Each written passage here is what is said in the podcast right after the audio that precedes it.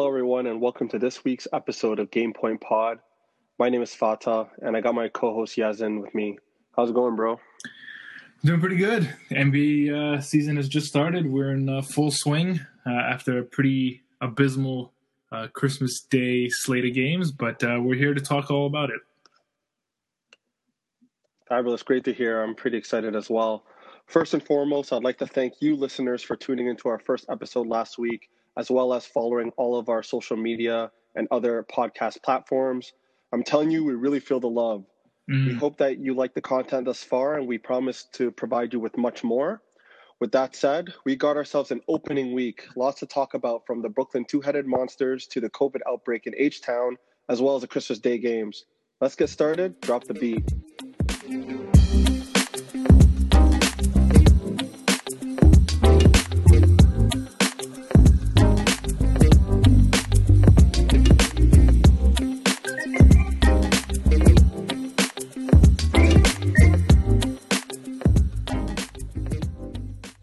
Welcome to this edition of Run That. We got a couple of topics that Yazin and I are going to be discussing over the course of the opening week in the NBA, starting off with what surprised you or disappointed you during the opening week of the 2020 2021 regular season. So, Yazin, I'm going to start off with you.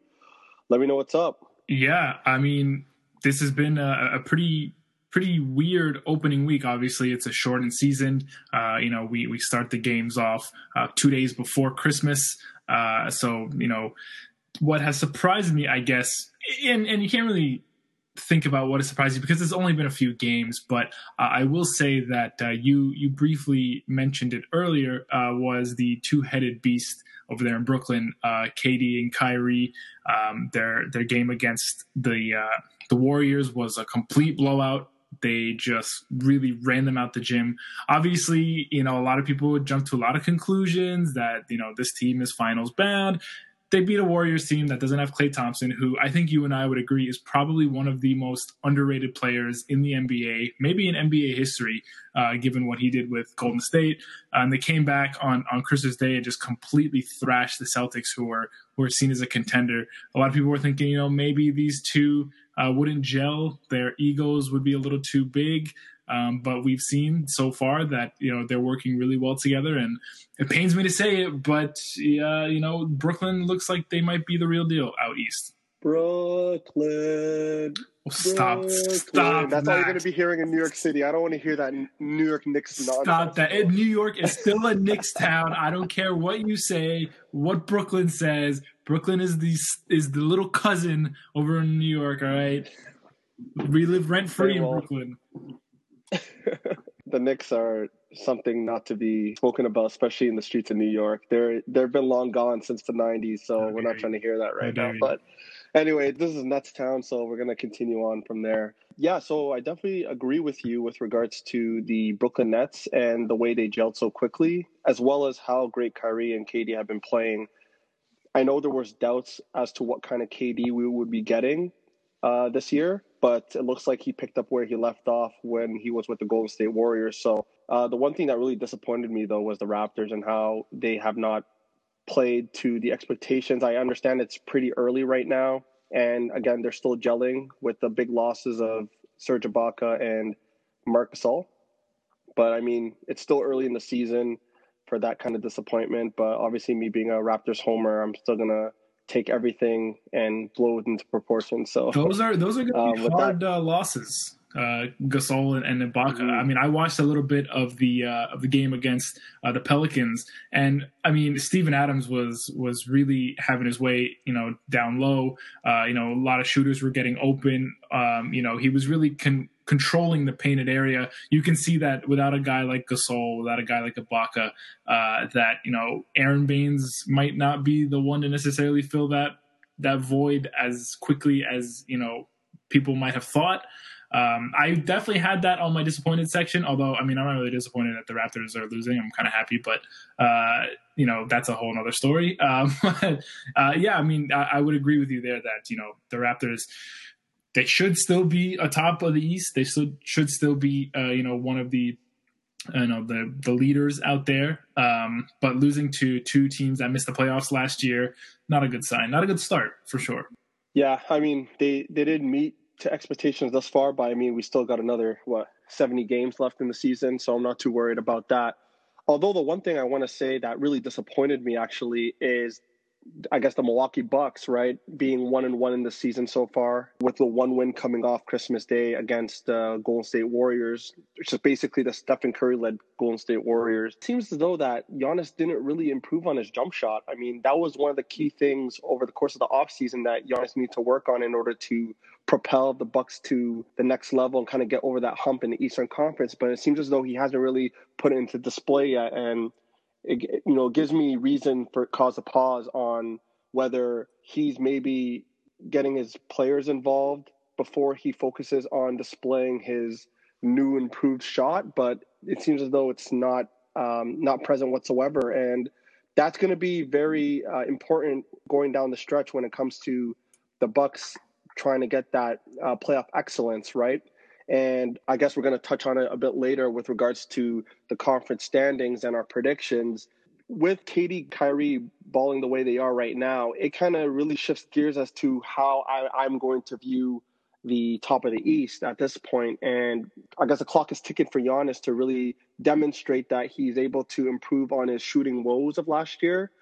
So the verdict is still out on Giannis, but at the end of the day, uh, we'll discuss further on our last segment. Yeah, uh, yeah. Um, I was just gonna uh, bring up one final point on Giannis. I mean, that team is going to go as far as his his range is basically. Uh, if if he's not hitting free throws, if he's not hitting mid range jumpers, if he's not hitting three pointers, you know, you you can't. I know Giannis. You can't really see say Giannis is one dimensional. He's not one dimensional. He's multi dimensional. But in this day and age, as we've seen over the last, you know, 10 or so years, the one dimension that is probably most important is shooting, three point shooting specifically. Uh, and if Giannis doesn't have that, uh, he's going to be in big trouble.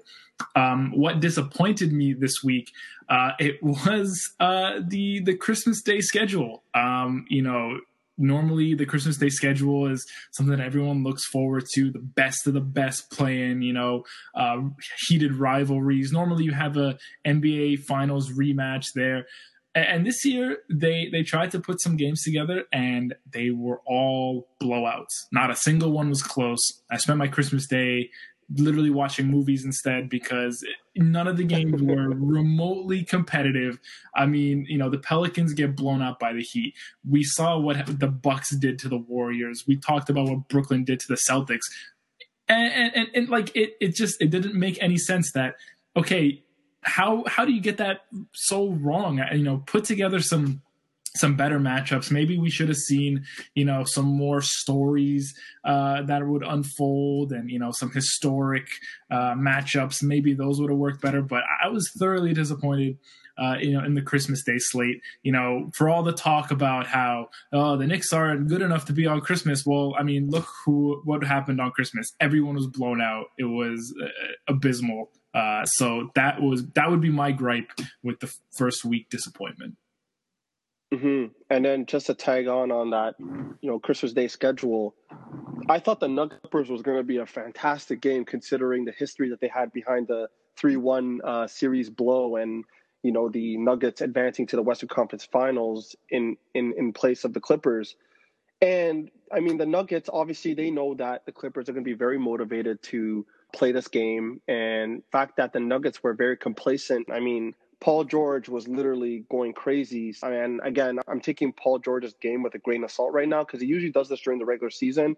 And then playoff P, pandemic P, whatever P will pop up in the playoffs. So I'm not too worried about that. But, you know, just in terms of setting the tone, you know, with the loss of Jerami Grant and a few other pieces, the insertion of Michael Porter Jr. into the lineup, I thought mm-hmm. that mm-hmm. Denver might be as well rounded as we have seen from a team roster standpoint, and the fact that they didn't really show up was quite disappointing, obviously, with the Christmas Day slot of games. So we'll see how the Nuggets prevail in the Western Conference, but right now it's kind of lopsided. You can already see the Kings and the Timberwolves leading in the Western Conference, and that's going to be short lived. I can tell you that much.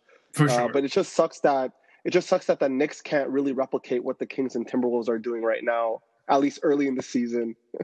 we'll we'll we'll discuss that when we discuss the standings. We'll we'll, we'll see where I really really oh boy, some hot takes. We'll see where I think they end up. But uh, yeah, I mean, you know, oh uh, Michael Porter Jr., my my most improved player from last week, had a minus 14 out, out on the floor. So uh, that's not going to cut it. Jamal Murray, 9 for 20 uh, for 23 points. Uh, Nikola Jokic, uh, 7 for 13. Like, if, if you're shooting subpar 50% from the field, that's not going to cut it, especially when you guys, guys like Kawhi and, and Paul George both shooting 57% from the field, Ibaka, 66%. Like, yeah, that game, I told you that was my game of the week um, last week because I wanted to see the Clippers just completely annihilate the Nuggets, and that is exactly what they did. Uh, so yeah, I mean, it remains to be seen where the uh, how how much this week really represents what we're going to see this season. Mm-hmm. And then lastly, just kind of touching on uh, the Houston Rockets. Obviously, I've been pretty excited on seeing the combination of John Wall and James Harden and seeing what they can do on the floor, mm. and the fact that there was a, a COVID outbreak that that came to be really kind of pushed things back. Obviously, James Harden did come in and play against the Portland Trailblazers last night, which again will segue to our next topic, which we wanted to discuss about basically figuring out what the hell is really going on in H Town, aka Houston, with James Harden and the COVID outbreak that has been going on, and the fact that Thunder Rockets game has been postponed, and a, a lot of the key rotation players like DeMarcus Cousins, John Wall, and others were slotted onto a, a one week quarantine, similar to James Harden and his four day quarantine, but he was able to get up pretty early. So maybe uh, we start off and discuss as to uh, what your thoughts on the COVID outbreak in Houston and how that impacts the team chemistry going forwards. Yeah, I mean we're gonna we're gonna see a lot of this this year. Um, the first non-bubble NBA season in COVID. Uh, you've seen with the NFL that you know they've had a lot of guys missing a lot of games. Um, you know for COVID, COVID precautions as well. Uh, so there, this is probably the beginning of what's going to be a pretty rough season for NBA schedule makers and, and things like that. Um, so with regards to uh, you know the Houston Rockets, I mean it only takes one person, uh, you know, for for a bunch of people to to test positive, uh, and and the NBA really needs to do a good job in uh, holding teams accountable and holding players accountable um, to not breach their protocols. Uh, you know, the NBA laid out the protocols that have basically banned players from attending bars, clubs, and lounges. Uh, and I mean, I don't know if it was James Harden himself. I know I know there was a, a, report that James Harden was at a strip club, and we know that James Harden fancies himself a, a strip club or two, uh, you know, every once in a while. um, but for for Wall and Gordon and and, and Cousins and company to to also uh, you know deal with that outbreak, you know who knows who to pin it on. It, it doesn't really matter at this point. What what matters is uh, you know the team really needs to really you know fall in line just like every other NBA team. Uh, you know, go to the the the practice gym, put some shots up, you know, work out, things like that, and try to stay out of anything that could get them into trouble COVID wise, because it could throw the entire NBA season for a loop. No, absolutely, I definitely agree. Considering what James Harden was able to do last night against the Portland Trailblazers, dropping what 44, 10 44. and 7 he can do whatever the hell he wants outside of basketball if it means he's going to come on the court and be able to provide you virtually a 44 point triple double almost. So which which comes to the fact that once the players are cleared from covid and they were able to come in and play i don't know if, if james harden is going to be around that long which comes to my next point. Obviously james harden played last night and provided some big numbers and i don't know if the intention is to show what kind of value he can present to other teams, right? Because I, I, guess people have that recency bias where they would think that James Harden is not in it from a basketball standpoint mentally, and you know he just kind of want to do what he wants. But the fact that he was able to provide those big numbers and kind of show the world that hey, I'm still an MVP caliber player, hoping that other teams are willing to make the sacrifices necessary in order to bring an MVP talent like James Harden onto their respective rosters. So with that being said, uh, do you have any predictions as to whether he is staying in Houston or traded? And if he's traded, what potential destinations you would see James Harden? I mean, James Harden is an enigma. Uh, this guy is he just he doesn't make sense. Um, he comes into the season pretty out of shape. I mean, people people you know, made the jokes. You saw all the pictures.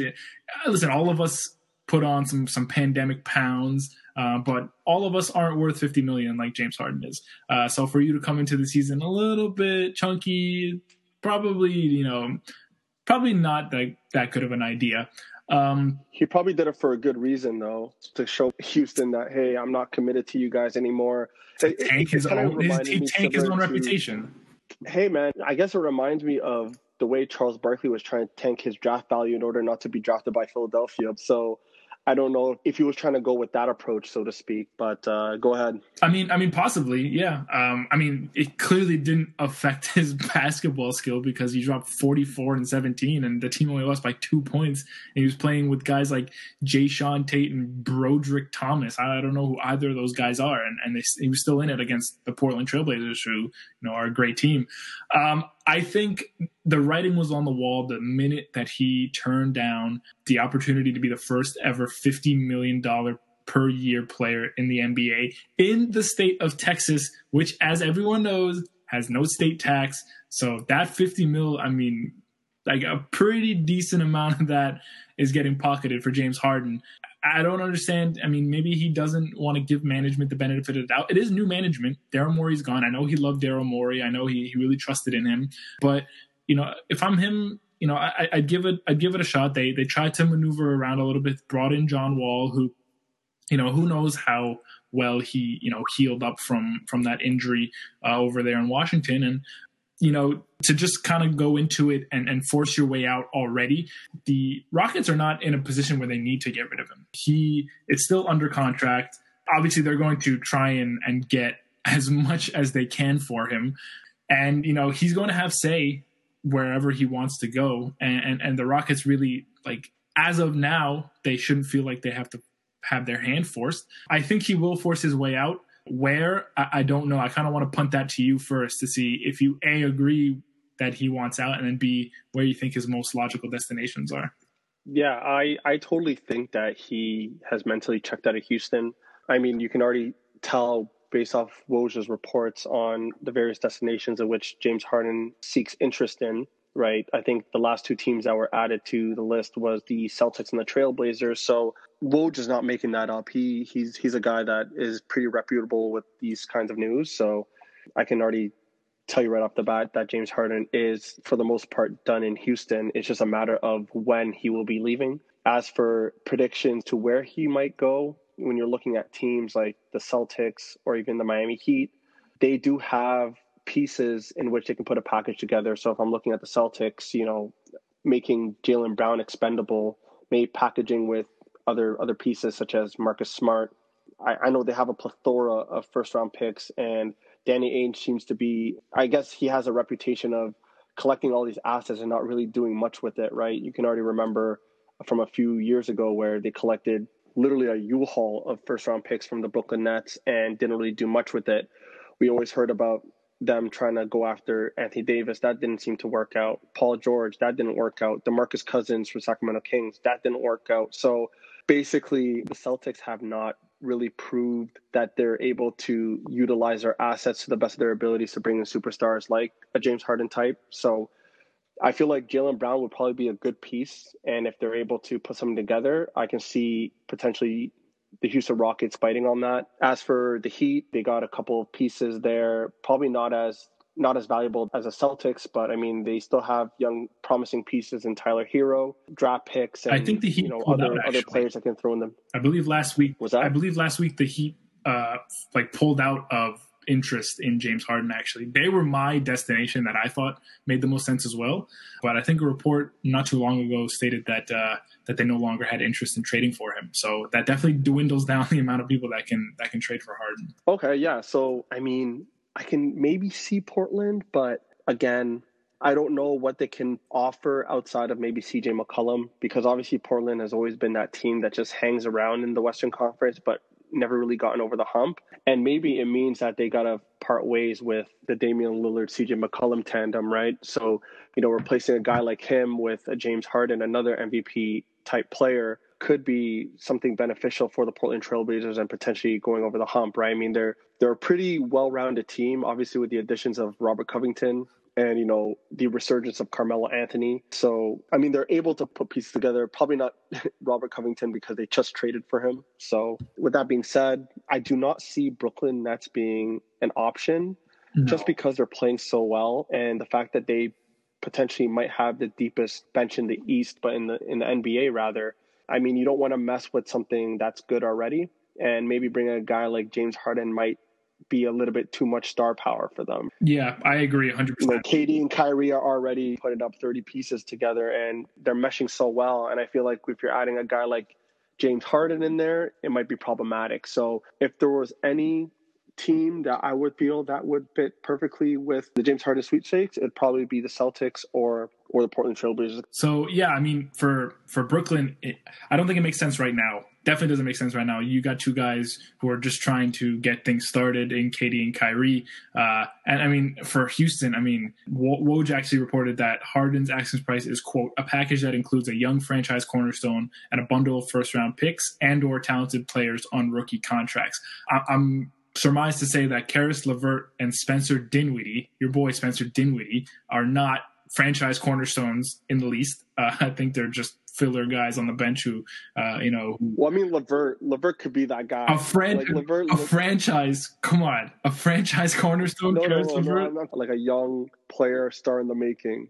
Like Caris LeVert is. I'm telling you right now, if he's on the New York Knicks, this guy would be a 25 point per game player. Oh, I'm not trying to hear this right now. I'm not, he'd literally be the best. He would literally be the best player on that team by far.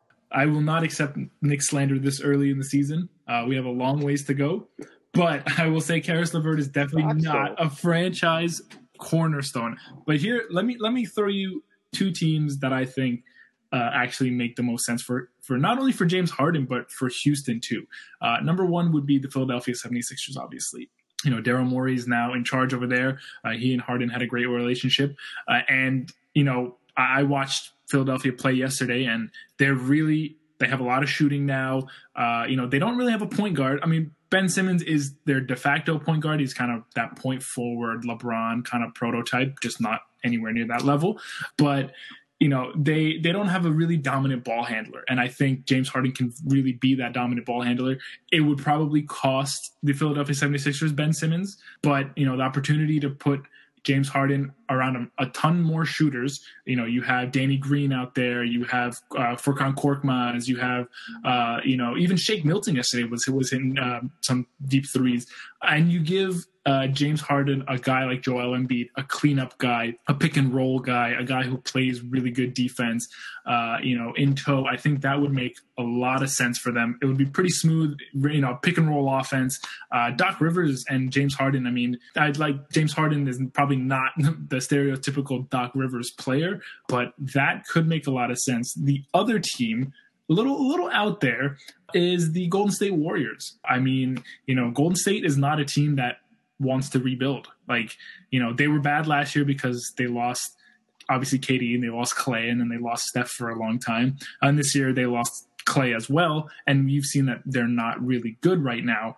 But they don't plan on blowing things up. They plan on being in contention. They drafted James Wiseman, uh, you know, earlier this uh, year. And you know they still have first round picks of course. You know you can obviously give first round picks every other year. So and they haven't really traded any of those. Uh, i think a package of james wiseman and andrew wiggins who's still unproven uh, only 25 years old still uh, three first round picks Bro, let's, let, let's end the man like he's just such an embarrassment to toronto athletes and just canadian stars in general because this guy was the next coming of like lebron james coming out of high school and prep and then coming into the NBA being a first overall pick. And I don't know if he was the first overall pick before after Anthony Bennett. He was and, after. Yeah. And the fact that Anthony Bennett being that number one overall pick and not panning out, there was the verdict out on Andrew Wiggins, even though he had that high level potential in terms of being the next Canadian star. He gets shipped off to Minnesota and he had done nothing with the franchise that gave him a key to run the show. And the fact that he got traded to Golden State, I kind of gave him that last final chance. I'm like, okay, it's a perfect opportunity for you to work on a third, fourth option on a championship level team. All you really need to do is just being able to hit shots when the ball's passed to you, being able to play defense, be able to set screens for guys like Curry, Thompson. But the first day, absolutely horrendous. Like you're talking when Steph Curry is sitting out and you have the ball in your hands as basically the only viable player to really put the ball on the floor, and you're telling me that you can't make a layup, you can't really post up. Like he's literally the Kwame Brown of small forwards. Oh, no. Literally, he's that bad. No. I'm totally done with this guy. When you see a guy like mm. Jamal Murray, even Kelly Olynyk, bro, like I don't really want to gas this guy, but this guy is able to do more with NBA career than no. Andrew Wiggins. Kwame Brown. Kwame Literally Brown. Kwame Brown. Small hands, small feet, small hands. Move. Oh my god! this man should not be playing a game of basketball. Unbelievable. You're able to repeat one post move. But I, uh, again, jokes aside, Andrew Wiggins is not it for me. And then getting back to what you said about the 76ers, I just don't see the Houston Rockets, Ben Simmons, and pairing him with John Wall. It just, from a basketball standpoint, that doesn't make any sense. I don't know why the Houston Rockets would do that. And the fact that you're trading with Daryl Morey, I think he's the last guy on your list that you want to deal with, especially the fact that he just left the organization. If I was the Denver Nuggets, I might try to think of maybe putting a package together, maybe utilizing a player like Michael Porter Jr. and adding a few young pieces to it, plus draft picks, and bring a guy like James Harden into that system. I wouldn't mind seeing that. Putting a trio of Jamal Murray, Nikola Jokic, and James Harden together would make it for the best big three in the league today. I wouldn't mind seeing Denver doing that. And I feel like from a basketball standpoint, it makes sense. But I don't see the Philadelphia 76ers, or at least the Houston Rockets, taking the Sixers trade for Ben Simmons even though I understand he is a young star, a young franchise star, I just don't see Ben Simmons and John Wall with kind of the similar basketball play playing together and being a combined what hundred million dollar per year backcourt. Mm-hmm. I, I don't see that happening to be honest. It, uh, it it remains to be seen. I mean, Denver definitely I mean, you're going to get a lot of guys who like having the basketball in their hands if you have uh, Harden and Murray there. But uh, yeah, I mean, someone's going to trade for him. I, I, think at the end of the day, someone has to swing for him. He's a he's a former MVP, perennial All Star, first team NBA, uh, league leader in scoring for most of the, the previous decade. Um, you know, someone's gonna someone's gonna bite. I think it, they'll probably bite at a point where his um, stock is probably you know low, but doesn't look like it's getting any lower now. I think the asking price will have to budge at some point um, because if you have an unmotivated superstar, it's a recipe for disaster. We've seen it many many times. Uh, so at some point they're going to have to find a, a, package for him, and uh, you know we'll see we'll see who takes on uh, that that giant contract of his and and the you know inability to play defense. But I mean, you got a guy who, who can put him 44 and 17 uh, with a beer gut. So like you know you're you're going to want someone like that who can just pour it in for you offensively, and then you figure out the rest later. So uh, we'll see who it's going to be. I don't know. All right, that wraps up the James Harden topic. The next topic that we would like to discuss is Eastern and Western Conference. So, Yaz, I'm going to start off with you. Provide your list as to who you think will be the top eight in the East as well as the West. Ooh, top eight. All right, let's see. So, in yeah. the East, we're going to start at number eight with the Atlanta Hawks. Uh, you know, like I had said last week, they have improved uh, mightily. Um, they have now a lot more veteran leadership. As you can see, they are currently undefeated right now. I know it's early in the NBA season, but uh, you know Trae Young with the you know Young Bunch and Company, Huerter, Reddish, uh, um, John Collins, and guys like that, uh, mixed alongside with Bogdanovich and Gallinari and, and Rondo, I think that propels them uh, into the playoffs. My my seventh seed was a, a playoff uh, team last year was the Indiana Pacers. I have them dropping a little bit from where their final standings were last year, only because a lot of other teams got better and they didn't necessarily make any moves to really improve. Uh, Sabonis is still a beast down low. Um, him and Miles Turner provide very good stability in the front court. Uh, you know, you have Brogdon and Oladipo in the backcourt, and T.J. Warren, who was a, a bubble a superstar, really. Um, but with all the other teams improving a little bit too much, I think they they probably dropped down a little bit. Uh, my my number six seed is a little bit of a surprise. It's actually the, uh, the Toronto Raptors. You as we've seen, they have struggled a little bit. Uh, they did lose a lot of key players, uh, you know, like we had mentioned, Marcus Gasol and Serge Ibaka, and I don't think they really, you know, filled in that productivity uh, on both the offensive and defensive end. So, you know, with with other teams retooling and, getting better, Toronto necessarily didn't get any better. They, I feel like they got a little bit worse. So my number five seed would be the Boston Celtics. Uh, again, losing Gordon Hayward, you know, he wasn't the the Utah Jazz Gordon Hayward that we saw, but still losing a, a, scoring option like that on the wing is still pretty bad for for Boston. Uh, I think you know uh, upgrading Tristan Thompson uh, at the center position over Enes Kanter is definitely going to help them whenever he gets back and whenever Kemba gets back as well. Uh, but I have them slated at the five seed. My four seed, as much as it pains me to say it, is the Brooklyn Nets. They are looking pretty pretty unstoppable right now, although they did lose to to Charlotte uh, last night. So you know, KD and Kyrie can if they can produce similar to what LeBron and Kyrie produced in 2016 with the Cavs, they might be dangerous. Depth might be a little bit of an issue for them, but all around, I mean, they have a, enough to be a, a top four team. Uh, number three is Philly.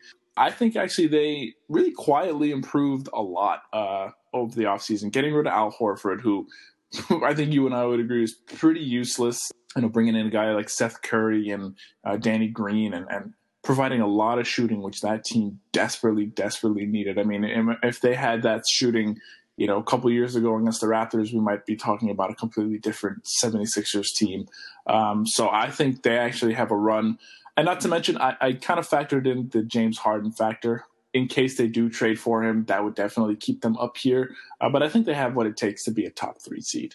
Uh, number two for me is Miami. Uh, Miami, you know, the Eastern Conference wow. champions from last year. Yeah. Uh, I mean, they really kept the entire bunch together.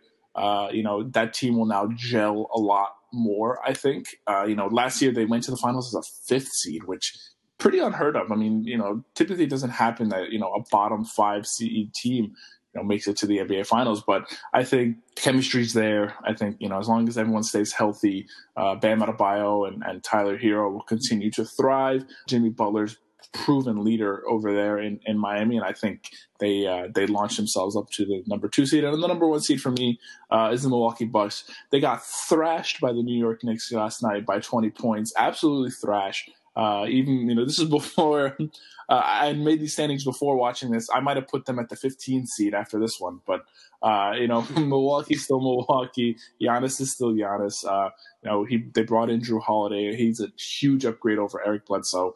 You know that enough is, uh, is, is enough for them to keep the regular season champion there in in the Eastern Conference. Uh, will it translate into the playoffs? I don't know, but those are my top eight in the East I uh, want to hear what your takes are.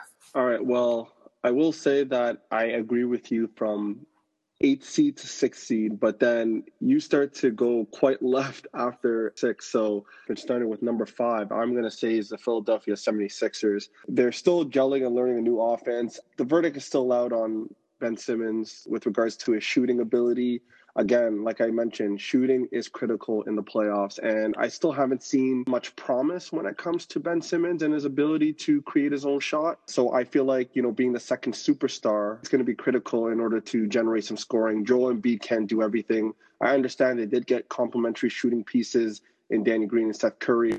I just don't know about the 76ers. I mean, time will tell. So I'm going to leave them at five. Number four, I'm going to be putting the Miami Heat. They've lost some key pieces in Jae Crowder and others with regards to the three and D, and replacing it with you know guys like I, I know they had Iguodala, but they really haven't improved much on that side. Avery Bradley, like he he, he can't shoot the three ball. He might give you a little mid range here and there, but like when you look at other players like Jimmy Butler, Bam Adebayo, imagine adding Avery Bradley. Yes, defensively you're going to be nice, but again, they lost some key playoff shooting and Jae Crowder and others, but I'm going to leave them at four because they're still able to be that dark horse in the East like last year. So time will tell on that. As for the third seed, I'm putting the Boston Celtics. I mean, they have two guys in Jayson Tatum and Jaylen Brown who can both put a 30 piece on any team uh, at any given night they can even be the marquee guy, and the other guy could be a supporting Robin role in terms of dropping at least 25 points per game. I know they did lose a bit of depth, obviously, on the bench as well as the big, but obviously, Kemba Walker might impact their record in the standings being out till I believe I think February was for what I heard, mm. January, February. So I could see them slipping. So that's why I kind of left them at three. I'm just assuming with Kemba Walker coming in at the right time, I feel like they could be a top three seed in the East. Second, might be a shocker for a few people, but I'm putting the Milwaukee Bucks number two. Oh wow! Again, if you're telling me that Milwaukee's a superior team losing to a 15th seed like the New York Knicks, that that's quite How telling. Dare to, you? That's quite How, telling to say the least. Man, come on! I'm telling you right now. I'm, t- here. I'm telling you right now. Our our Mississauga Valley's team BBB could probably beat the New York Knicks. I'll tell you that right now would would you stop?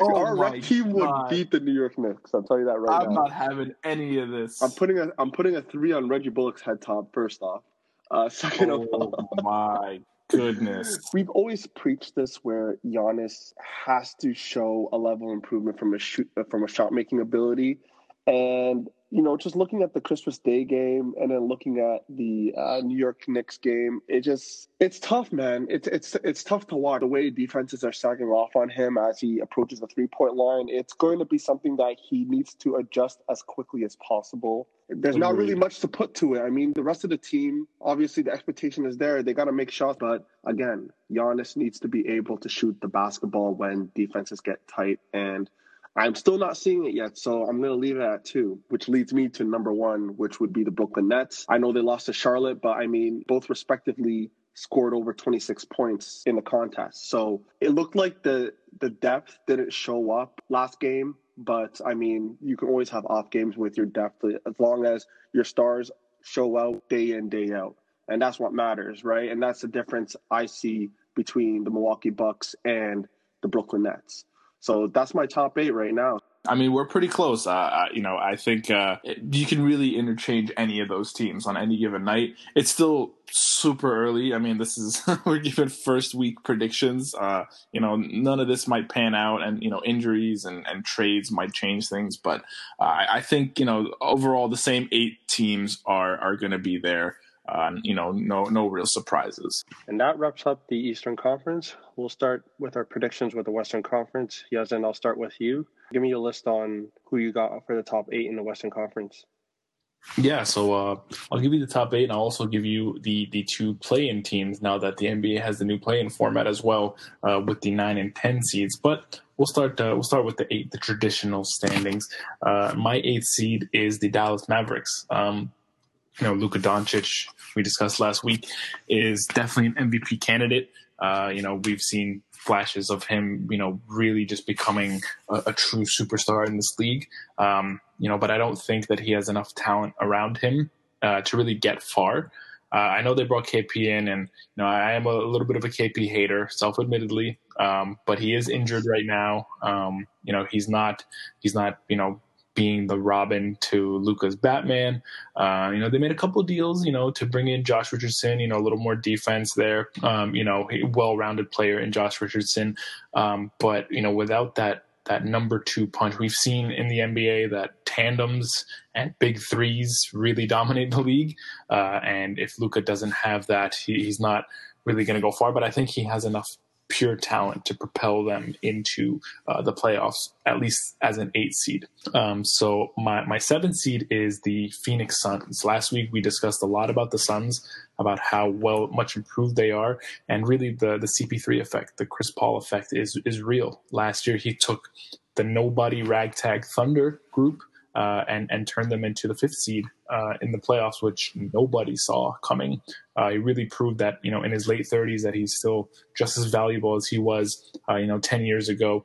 Uh, he's going to come in and help the budding superstar in Devin Booker really you know fulfill his potential. You had DeAndre Ayton as your most improved player, I believe, last week, uh, and you know CP3 is really going to have you know, an impact on that. Um, you know, and I've, I've, watched a little bit of their game so far, and I've seen the spacing on the floor. Uh, you know, Mikal Bridges and Cam Johnson, uh, you know, and guys like that are, are really going to find their way. Uh, you know, all of them are going to probably have an uptick in points, and you know, CP3 is, I think, the, the one piece that the uh, that bubble Suns team that really went undefeated and almost made it into the playoffs. I think he's that one piece that that finally vaults him in. So I have them slated there at seven. My sixth seed is the aforementioned Houston Rockets. Now, uh, you know, Harden is Harden, MVP candidate always top 10 player in the league, top scorer in the league. Uh, we're, it remains to be seen how well he works with John Wall and really how well John Wall progresses from his injury. He had two really debilitating injuries in the span of a year that normal people don't come back from one of them, let alone two of them within a 12 month span. So it's going to be hard for me to to think that Harden can necessarily do it alone. We've always seen that he's had a partner in crime, whether it be Chris Paul or Russell Westbrook, um, and also the fact that the the Harden trade rumors are always going to swirl.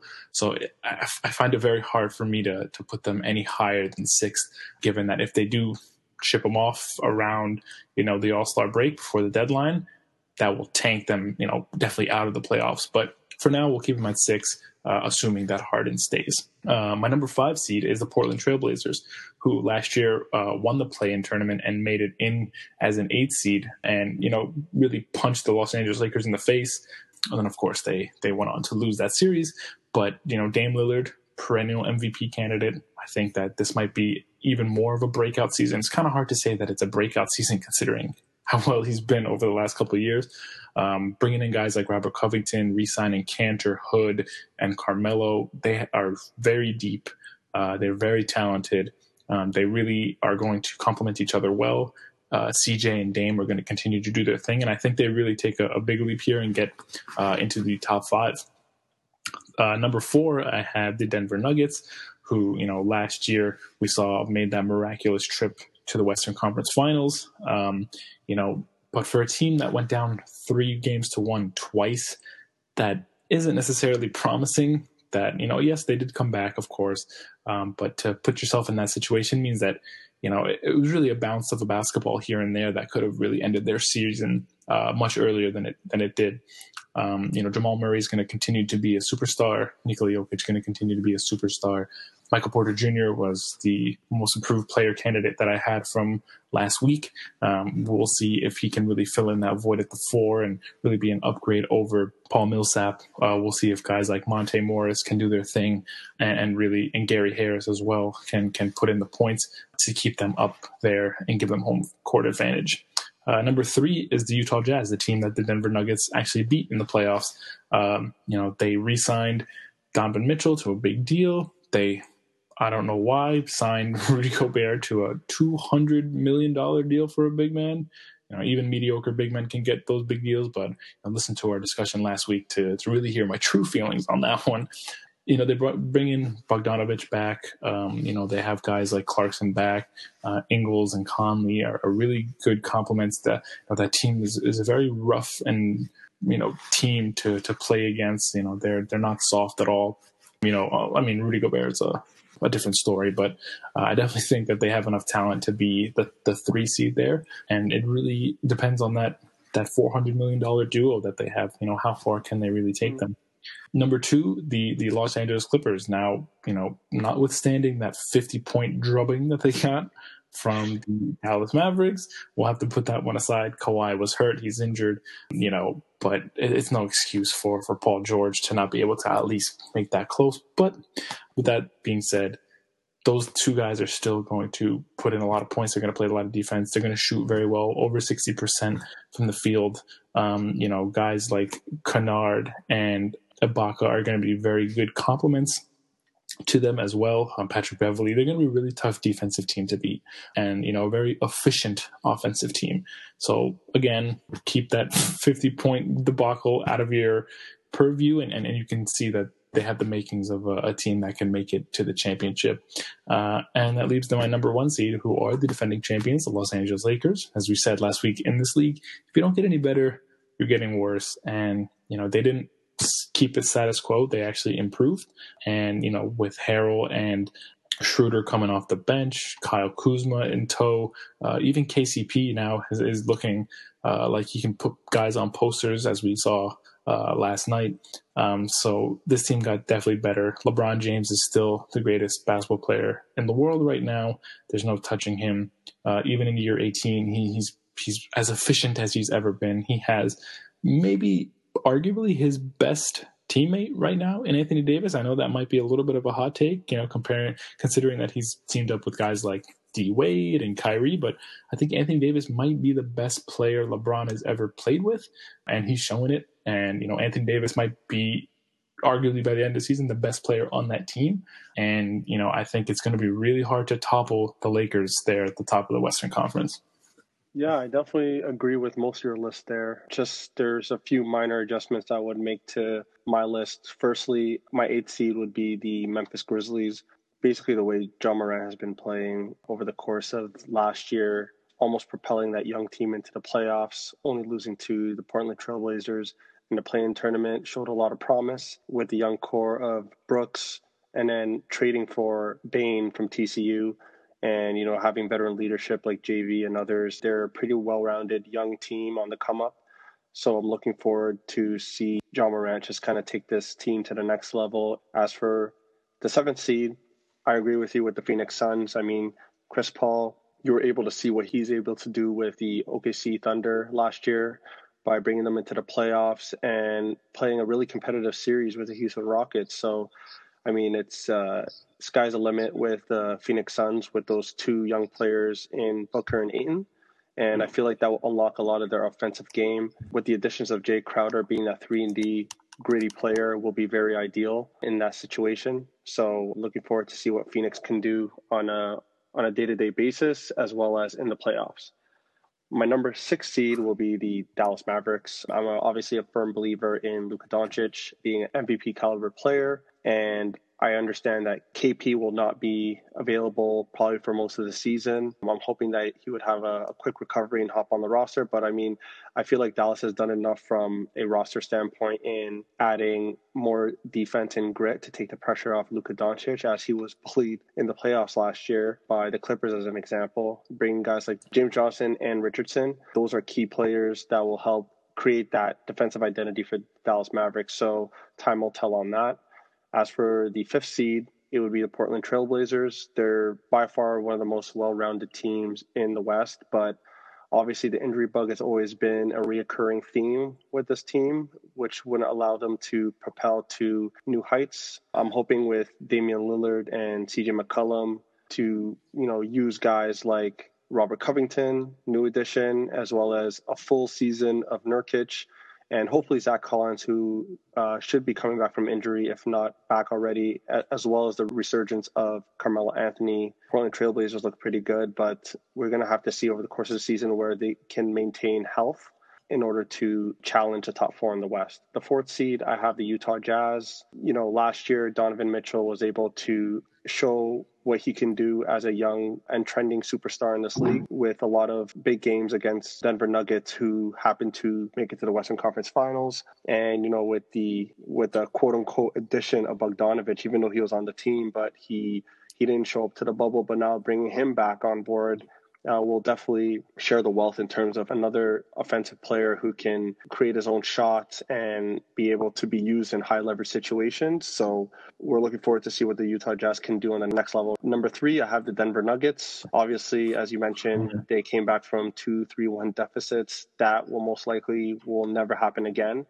So with that being said, they lost a few key pieces in uh, Jerami Grant and others, and I feel like with the ascension of Michael Porter Jr. inserting into starting lineup, I feel will make up for some of that loss. And you know, he showed some promise in the bubble, and I'm sure that he is able to kind of keep things moving with you know basically what Jamal Murray was able to do last season in the bubble. He showed flashes of superstardom, and obviously with the tandem between him and Jokic, it's definitely going to be something worth mentioning uh, in the near future, and hopefully be able to get out of the West and crack a finals berth.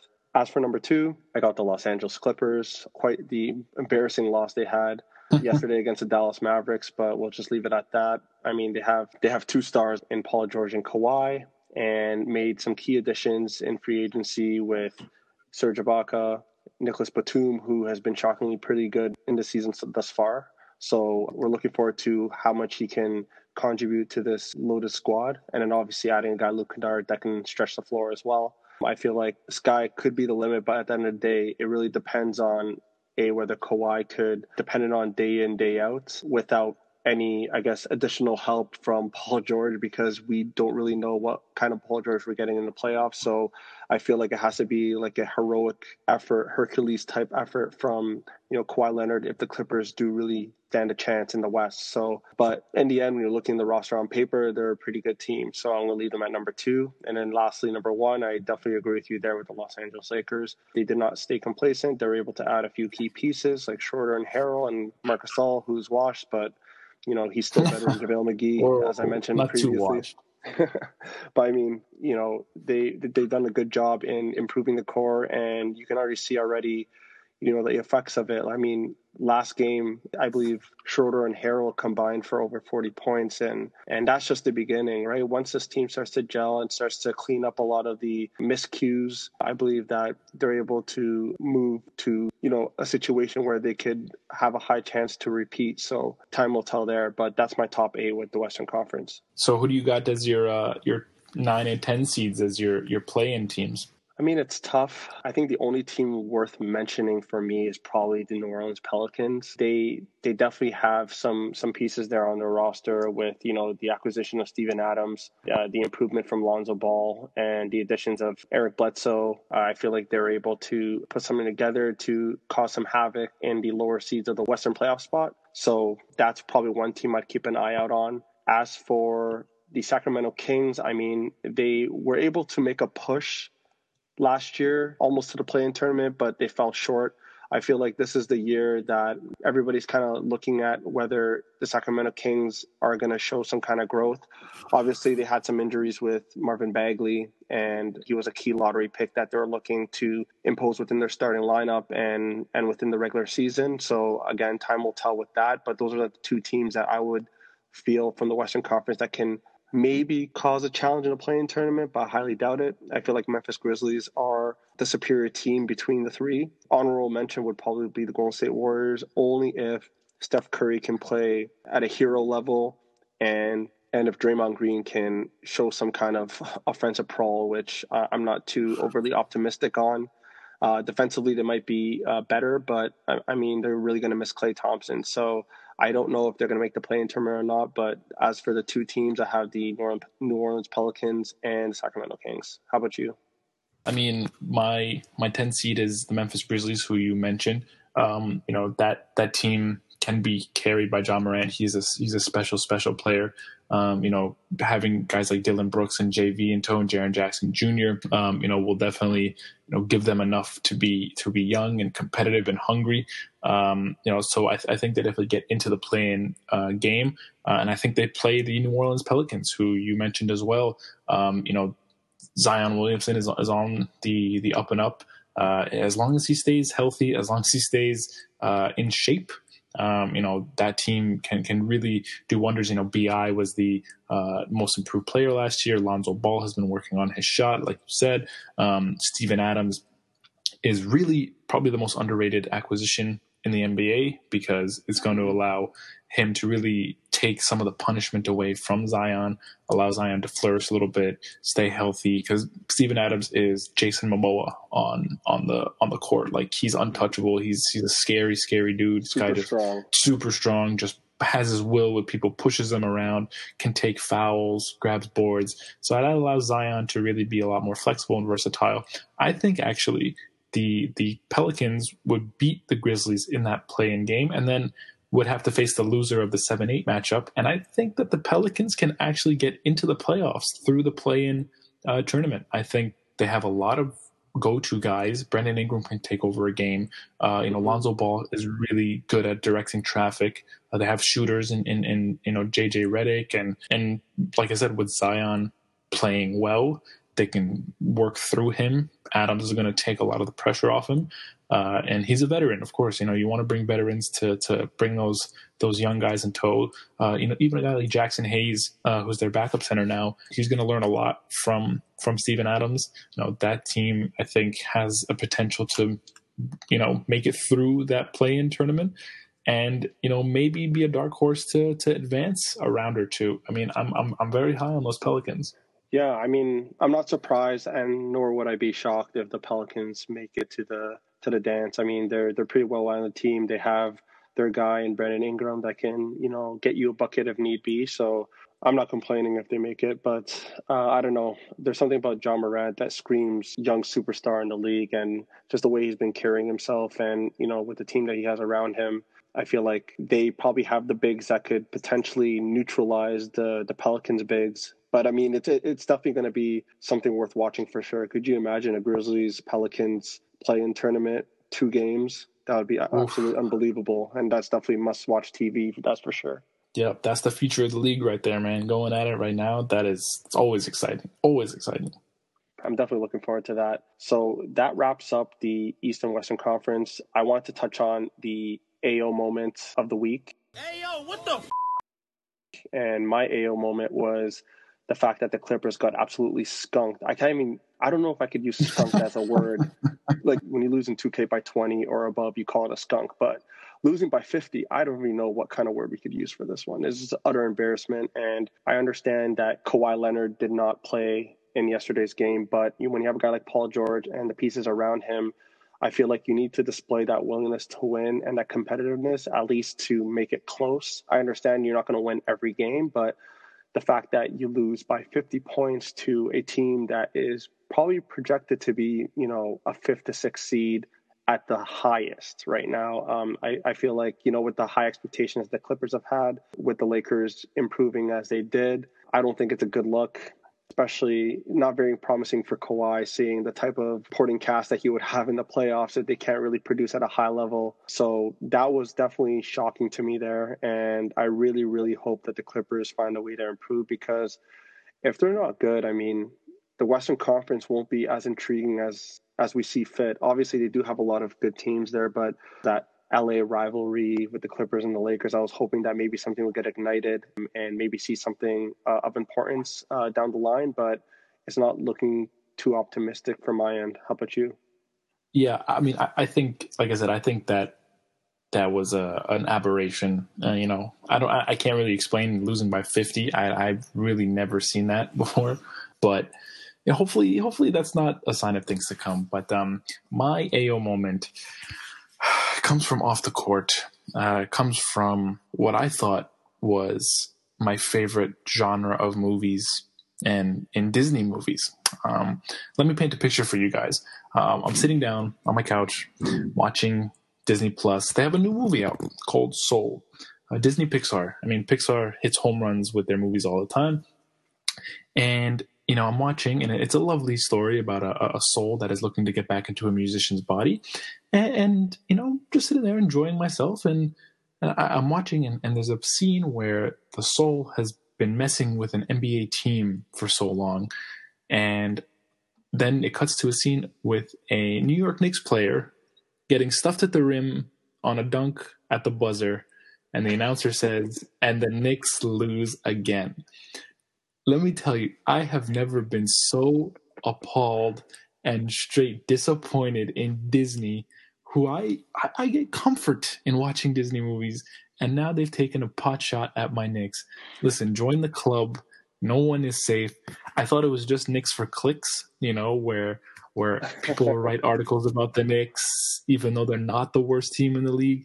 But now apparently it's Knicks for views, and they had to just take a shot at my Knicks and I just thought it was just just that was my AO moment, just completely unacceptable, and just like, come on, man, just like was it really necessary? Was it like the whole movie such a great movie? Did you really need to add that in? I could have gone without it. So that's my AO moment. Disney, I might have to cancel my Disney Plus membership at this point.